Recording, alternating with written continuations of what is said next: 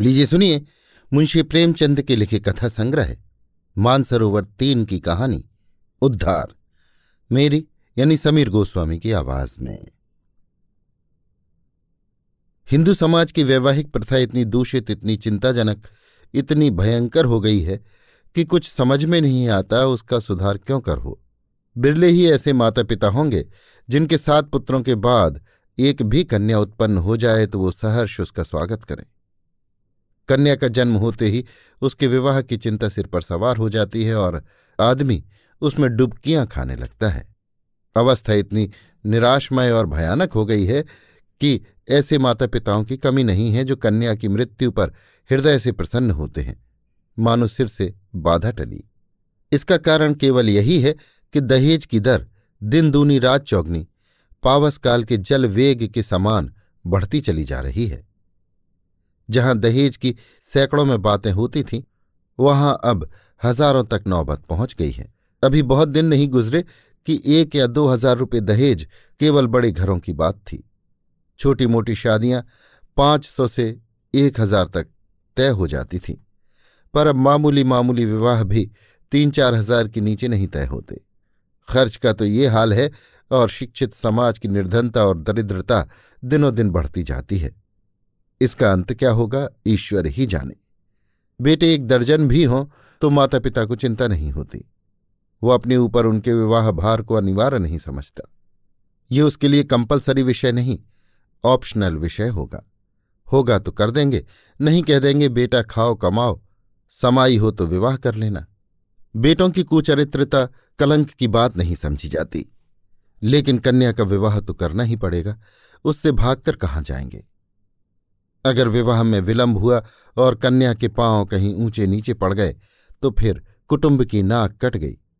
वो पतित हो गया, टाट बाहर कर दिया गया। अगर वो इस दुर्घटना को सफलता के साथ गुप्त रख सका, तब तो कोई बात नहीं। उसको कलंकित करने का किसी को साहस नहीं। लेकिन अभाग्यवश, यदि वो इसे छिपा न सका, भंडा फोड़ हो गया तो फिर माता पिता के लिए भाई बंधुओं के लिए संसार में मुँह दिखाने को स्थान नहीं रहता।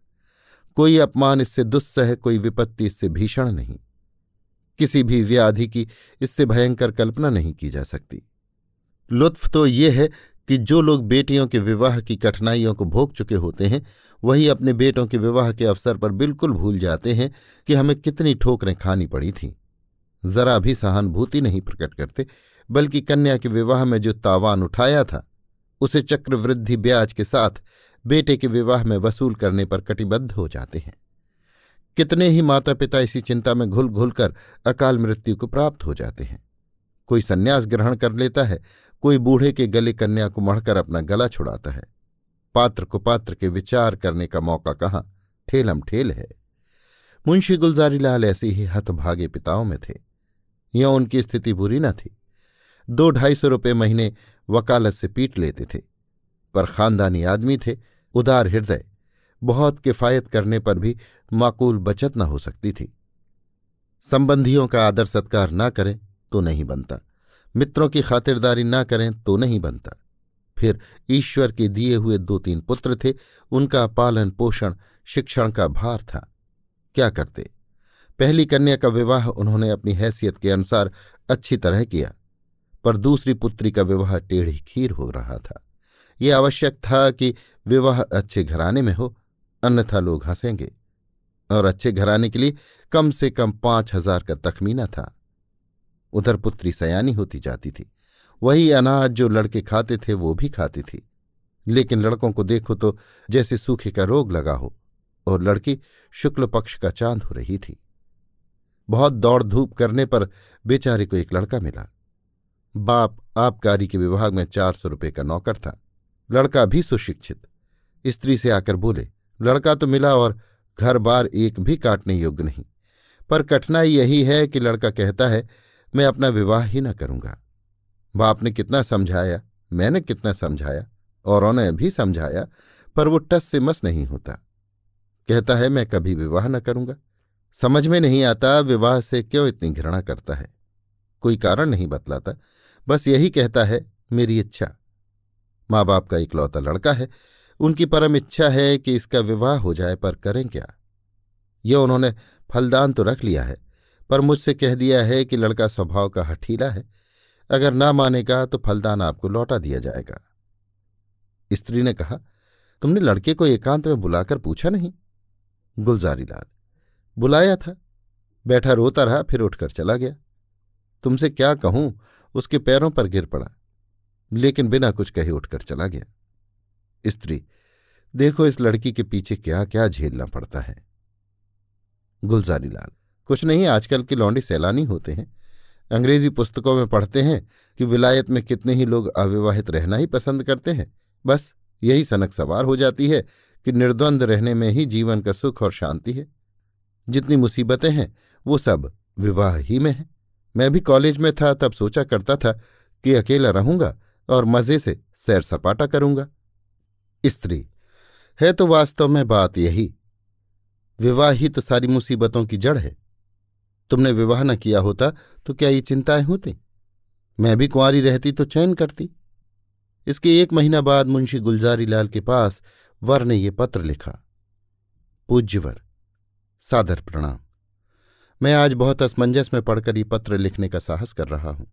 इस धृष्टता को क्षमा कीजिएगा। आपके जाने के बाद से मेरे पिताजी और माताजी दोनों मुझ पर विवाह करने के लिए नाना प्रकार से दबाव डाल रहे हैं। माताजी रोती हैं, पिताजी नाराज़ होते हैं। वो समझते हैं कि मैं केवल अपनी जिद के कारण विवाह से भागता हूँ। कदाचित उन्हें यह भी संदेह हो रहा है कि मेरा चरित्र भ्रष्ट हो गया है। मैं वास्तविक कारण बताते हुए डरता हूँ कि इन लोगों को दुख होगा और आश्चर्य नहीं कि शोक में उनके प्राणों पर ही बन जाए। इसलिए अब तक मैंने जो बात गुप्त रखी थी वो आज विवश होकर आपसे प्रकट करता हूँ और आपसे साग्रह निवेदन करता हूँ कि आप इसे गोपनीय समझिएगा और किसी दशा में भी उन लोगों के कानों में इसकी भनक न पड़ने दीजिएगा। जो होना है, वो तो होगा ही। पहले ही से क्यों उन्हें शोक में डुबाऊं? मुझे पाँच छह महीने से यह अनुभव हो रहा है कि मैं क्षय रोग से ग्रसित हूँ। उसके सभी लक्षण प्रकट होते जाते हैं। डॉक्टरों की भी यही राय है। यहाँ सबसे अनुभवी जो दो डॉक्टर हैं उन दोनों ही से मैंने अपनी आरोग्य परीक्षा कराई और दोनों ही ने स्पष्ट कहा कि तुम्हें सिल है। अगर माता पिता से ये बात कह दूँ तो वो रो रो कर मर जाएँगे। जब ये निश्चय है कि मैं संसार में थोड़े ही दिनों का मेहमान हूँ तो मेरे लिए विवाह की कल्पना करना भी पाप है। संभव है कि मैं विशेष प्रयत्न करने से साल दो साल जीवित रहूँ, पर वो दशा और भी भयंकर होगी। क्योंकि अगर कोई संतान हुई तो वो भी मेरे संस्कार से अकाल मृत्यु पाएगी और कदाचित स्त्री को भी इसी रोग राक्षस का भक्षण बनना पड़े। मेरे अविवाहित रहने से जो कुछ बीतेगी, मुझ पर ही बीतेगी। विवाहित हो जाने से मेरे साथ और भी कई जीवों का नाश हो जाएगा। इसलिए आपसे मेरी विनीत प्रार्थना है कि मुझे इस बंधन में डालने के लिए आग्रह न कीजिए। अन्यथा आपको पछताना पड़ेगा। सेवक हजारी लाल पत्र पढ़कर गुलजारी लाल ने स्त्री की ओर देखा और बोले, इस पत्र के विषय में तुम्हारा क्या विचार है? स्त्री, मुझे तो ऐसा मालूम होता है कि उसने बहाना रचा है। गुलजारी लाल बस बस, ठीक यही मेरा भी विचार है। उसने समझा है कि बीमारी का बहाना कर दूँगा तो लोग आप ही हट जाएँगे। असल में बीमारी कुछ नहीं। मैंने तो देखा ही था, चेहरा चमक रहा था। बीमार का मुँह छिपा नहीं रहता। स्त्री राम का नाम लेके विवाह करो। कोई किसी के भाग्य थोड़े ही पढ़े बैठा है। गुलजारी लाल यही तो मैं भी सोच रहा हूँ। स्त्री, ना हो किसी डॉक्टर से लड़के को दिखाओ। कहीं सचमुच ये बीमारी हो तो बेचारी अंबा कहीं की न रहे। गुलजारी लाल तुम भी पागल हुई हो क्या? ये सब हीले हवाले हैं। इन छोकरों के दिल का हाल मैं खूब जानता हूँ। सोचता होगा अभी सैर सपाटा कर रहा हूँ। विवाह हो जाएगा तो ये गुलछर्रे कैसे उड़ेंगे? स्त्री तो शुभ मुहूर्त देखकर लगन भिजवाने की तैयारी करो। हजारीलाल बड़े धर्म संदेह में था। उसके पैरों में ज़बरदस्ती विवाह की बेड़ी डाली जा रही थी और वो कुछ न कर सकता था। उसने ससुर को अपना कच्चा चिट्ठा कह सुनाया, मगर किसी ने उसकी बातों पर विश्वास न किया। माँ बाप से अपनी बीमारी का हाल कहने का उसे साहस न होता था। न जाने उनके दिल पर क्या गुजरे न जाने क्या कर बैठे। कभी सोचता किसी डॉक्टर की शहादत लेकर ससुर के पास भेज दूँ। मगर फिर ध्यान आता, यदि उन लोगों को उस पर भी विश्वास न आया तो? आजकल डॉक्टरों से सनद ले लेना कौन सा मुश्किल काम है? सोचेंगे किसी डॉक्टर को कुछ दे दिलाकर लिखा लिया होगा। शादी के लिए तो इतना आग्रह हो रहा था। उधर डॉक्टरों ने स्पष्ट कह दिया था कि अगर तुमने शादी की तो तुम्हारा जीवन सूत्र और भी निर्बल हो जाएगा। महीनों की जगह दिनों में वारा न्यारा हो जाने की संभावना है। लग्न आ चुका था। विवाह की तैयारियाँ हो रही थीं। मेहमान आते जाते थे और हजारीलाल घर से भागा भागा फिरता था। कहाँ चला जाऊँ? विवाह की कल्पना ही से उसके प्राण सूखे जाते थे। आह, उस अबला की क्या गति होगी? जब उसे ये बात मालूम होगी तो वो मुझे अपने मन में क्या कहेगी? कौन इस पाप का प्राश्चित करेगा? नहीं, ये उस अबला पर घोर अत्याचार है। मैं उस पर यह अत्याचार न करूँगा। उसे वैधव्य की आग में न जलाऊँगा। मेरी ज़िंदगी ही क्या? आज न मरा, कल मरूँगा। कल नहीं तो परसों। तो क्यों ना आज ही मर जाऊँ? आज ही जीवन का और उसके साथ सारी चिंताओं का, सारी विपत्तियों का अंत कर दूँ। पिताजी रोएँगे, अम्मा प्राण त्याग देंगी। लेकिन एक बालिका का जीवन तो सफल हो जाएगा। मेरे बाद कोई अभागा, अनाथ तो न रोएगा। क्यों न चलकर पिताजी से कह दो? वो एक दो दिन दुखी रहेंगे। अम्मा जी, दो एक रोज शोक से निराहार रह जाएँगी। कोई चिंता नहीं। अगर माता पिता के इतने कष्ट से एक युवती की प्राण रक्षा हो जाए तो क्या छोटी बात है? ये सोचकर वो धीरे से उठा और आकर पिता के सामने खड़ा हो गया। रात के दस बज गए थे। बाबू दरबारी लाल चारपाई पर लेटे हुए हुक्का पी रहे थे। आज उन्हें सारा दिन दौड़ते गुजरा था। शामियाना तय किया, बाजे वालों को बयाना दिया, आतिशबाजी, फुलवारी आदि का प्रबंध किया। घंटों ब्राह्मणों के साथ सिर मारते रहे। इस वक्त जरा कमर सीधी कर रहे थे कि सहसा हजारीलाल को सामने देखकर चौंक पड़े। उसका उतरा हुआ चेहरा, सजल आँखें और कुंठित मुख देखा तो कुछ चिंतित होकर बोले क्यों लालू? तबीयत तो अच्छी है ना? कुछ उदास मालूम होते हो? हजारीलाल मैं आपसे कुछ कहना चाहता हूँ, पर भय होता है कि कहीं आप अप्रसन्न न हो। दरबारी लाल समझ गया, वही पुरानी बात है ना? उसके सिवा कोई दूसरी बात हो तो शौक से कहो। हजारी लाल खेद है कि मैं उसी विषय में कुछ कहना चाहता हूँ। दरबारी लाल यही कहना चाहते हो ना कि मुझे इस बंधन में न डालिए? मैं इसके अयोग्य हूँ, मैं ये भार नहीं सह सकता। ये बेड़ी मेरी गर्दन को तोड़ देगी, आदि, या और कोई नई बात? हजारी लाल, जी नहीं, नई बात है। मैं आपकी आज्ञा पालन करने के लिए सब प्रकार से तैयार हूँ, पर एक ऐसी बात है जिसे मैंने अब तक छिपाया था, उसे भी प्रकट कर देना चाहता हूँ। इसके बाद आप जो कुछ निश्चय करेंगे, उसे मैं शिरोधार्य करूँगा। दरबारी लाल, कहो क्या कहते हो? हजारी लाल ने बड़े विनीत शब्दों में अपना आशय कहा। डॉक्टरों की राय भी बयान की और अंत में बोले, ऐसी दशा में मुझे पूरी आशा है कि आप मुझे विवाह करने के लिए बाध्य न करेंगे। दरबारी लाल ने पुत्र के मुख की ओर गौर से देखा। कहीं जर्दी का नाम न था। इस कथन पर विश्वास न आया। पर अपना अविश्वास छिपाने और अपना हार्दिक शोक प्रकट करने के लिए वो कई मिनट तक गहरी चिंता में मग्न रहे। इसके बाद पीड़ित कंठ से बोले, बेटा इस दशा में तो विवाह करना और भी आवश्यक है। ईश्वर न करे कि हम वो बुरा दिन देखने के लिए जीते रहें, पर विवाह हो जाने से तुम्हारी कोई निशानी तो रह जाएगी। ईश्वर ने कोई संतान दे दी तो वही हमारे बुढ़ापे की लाठी होगी। उसी का मुँह देख देख कर दिल को समझाएँगे। जीवन का कुछ आधार तो रहेगा। फिर आगे क्या होगा, ये कौन कह सकता है? डॉक्टर किसी की कर्म रेखा तो नहीं पढ़े होते। ईश्वर की लीला अपरंपार है। डॉक्टर उसे नहीं समझ सकते। तुम निश्चिंत होकर बैठो। हम जो कुछ करते हैं, करने दो। भगवान चाहेंगे तो सब कल्याण ही होगा। हजारीलाल ने इसका कोई उत्तर न दिया। आँखें डबडबा आईं। कंठावरोध के कारण मुँह तक न खोल सका। चुपके से आकर अपने कमरे में लेट रहा। तीन दिन और गुजर गए, पर हजारीलाल कुछ निश्चय न कर सका। विवाह की तैयारियाँ पूरी हो गई थीं। आँगन में मंडप गड़ गया था। डाल गहने संदूकों में रखे जा चुके थे। मैत्रेयी की पूजा हो चुकी थी और द्वार पर बाजों का शोर मचा हुआ था। मोहल्ले के लड़के जमा होकर बाजा सुनते थे और उल्लास से इधर उधर दौड़ते थे। संध्या हो गई थी। बारात आज रात की गाड़ी से जाने वाली थी। बारातियों ने अपने वस्त्राभूषण पहनने शुरू किए। कोई नाई से बाल बनवाता था और चाहता था कि खत ऐसा साफ़ हो जाए, मानो वहाँ बाल कभी थे ही नहीं। बूढ़े अपने पके बाल उखड़वाकर जवान बनने की चेष्टा कर रहे थे। तेल, साबुन, उपटन की लूट मची हुई थी और हजारीलाल बगीचे में एक वृक्ष के नीचे उदास बैठा हुआ सोच रहा था, क्या करूँ?